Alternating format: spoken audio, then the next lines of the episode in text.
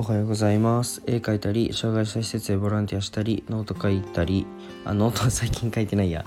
えっとライブしたりラジオしたりしてる、えー、看護学生のひじりです。ラジオは毎朝スタンド エフエム でやってて、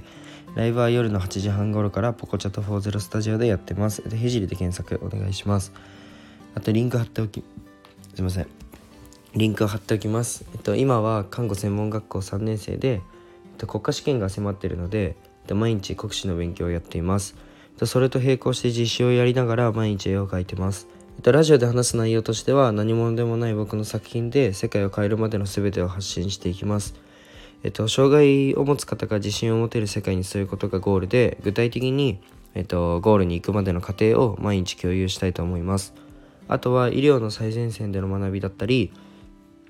他の職業に転用できる考え、あとは絵を描いて発信していく中で共有したいなと思ったことを話したいと思います。まあ、夢を叶えるまでの、えっと、日記みたいなものです。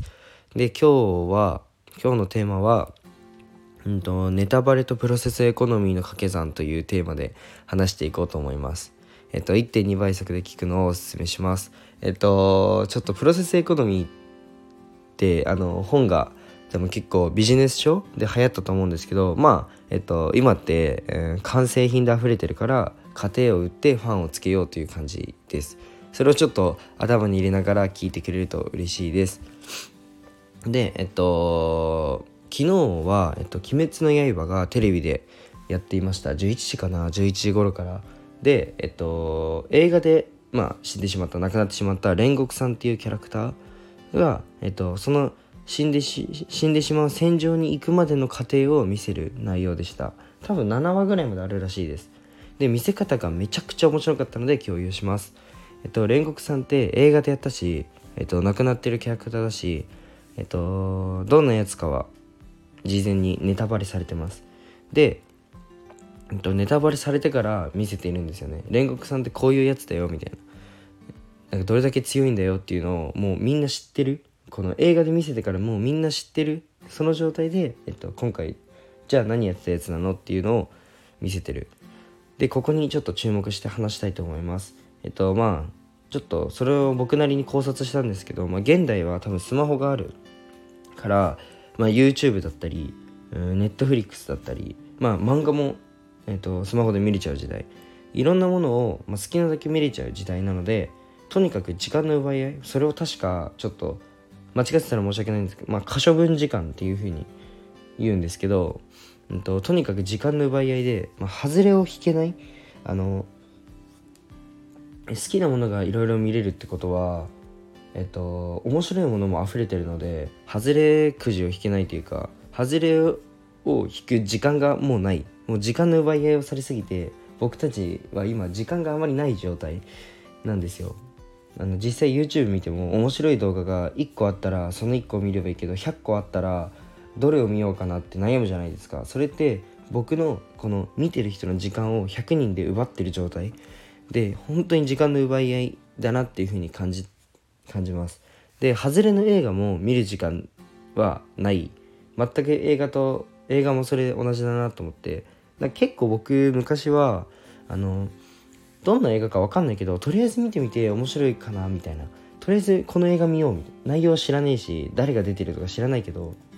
見ようみたいなのが結構あったんですよ。レイトショー一人で行ったりとか、高校生の時は高校いちねん生かなの時とかでも、まあっていう人って多分結構いて、あの見に行く文化って結構あったと思うんですよ、分からないやつも。でも今は、まあ、あらかた内容が分かったり、評価が表に出てから結構見たりします。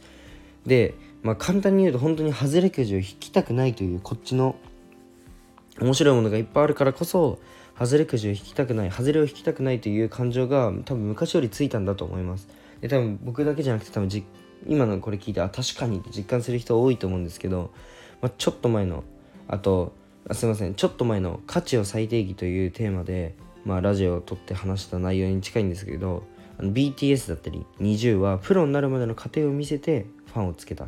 で、過程を売るというキーワードは、まあこれから必須だと思うし、まあ、プロセスエコノミーですね。あの完成品で溢れた世界なので、まあ、差別化がもうこの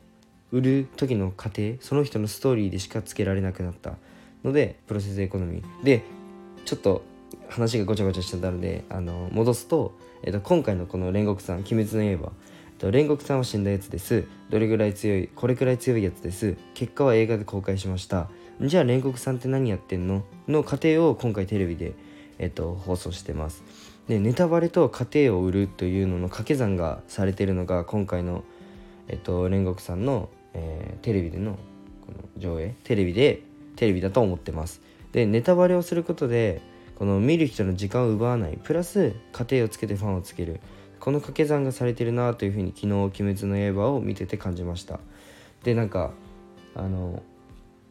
西野昭洋さんが絵本煙突町のプペルを売る時もあのハズレくじハズレの絵本はをもう渡せない、なんかそのお母さんたちは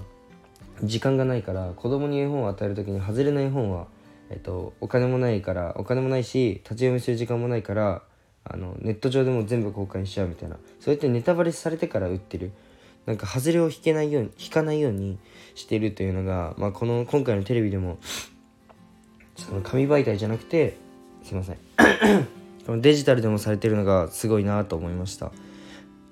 はい、でもちろんなんか絵のクオリティがすごいなとか面白いなとか声優さんどうやって声出してるんだろうとかアニメって今いろんな見方があると思うんですけど、まあ、今回共有したかったのは届け方っていうのに、えっとまあ、注目するとさらに面白いと思います。なんか無料で昨日はマーケティ、マーケティングどうやったら売れるかっていうのを学習してるみたいですごい楽しかったです。じゃあちょっと早いけど今日はここで終わりにしたいと思います。じゃあバイバイ。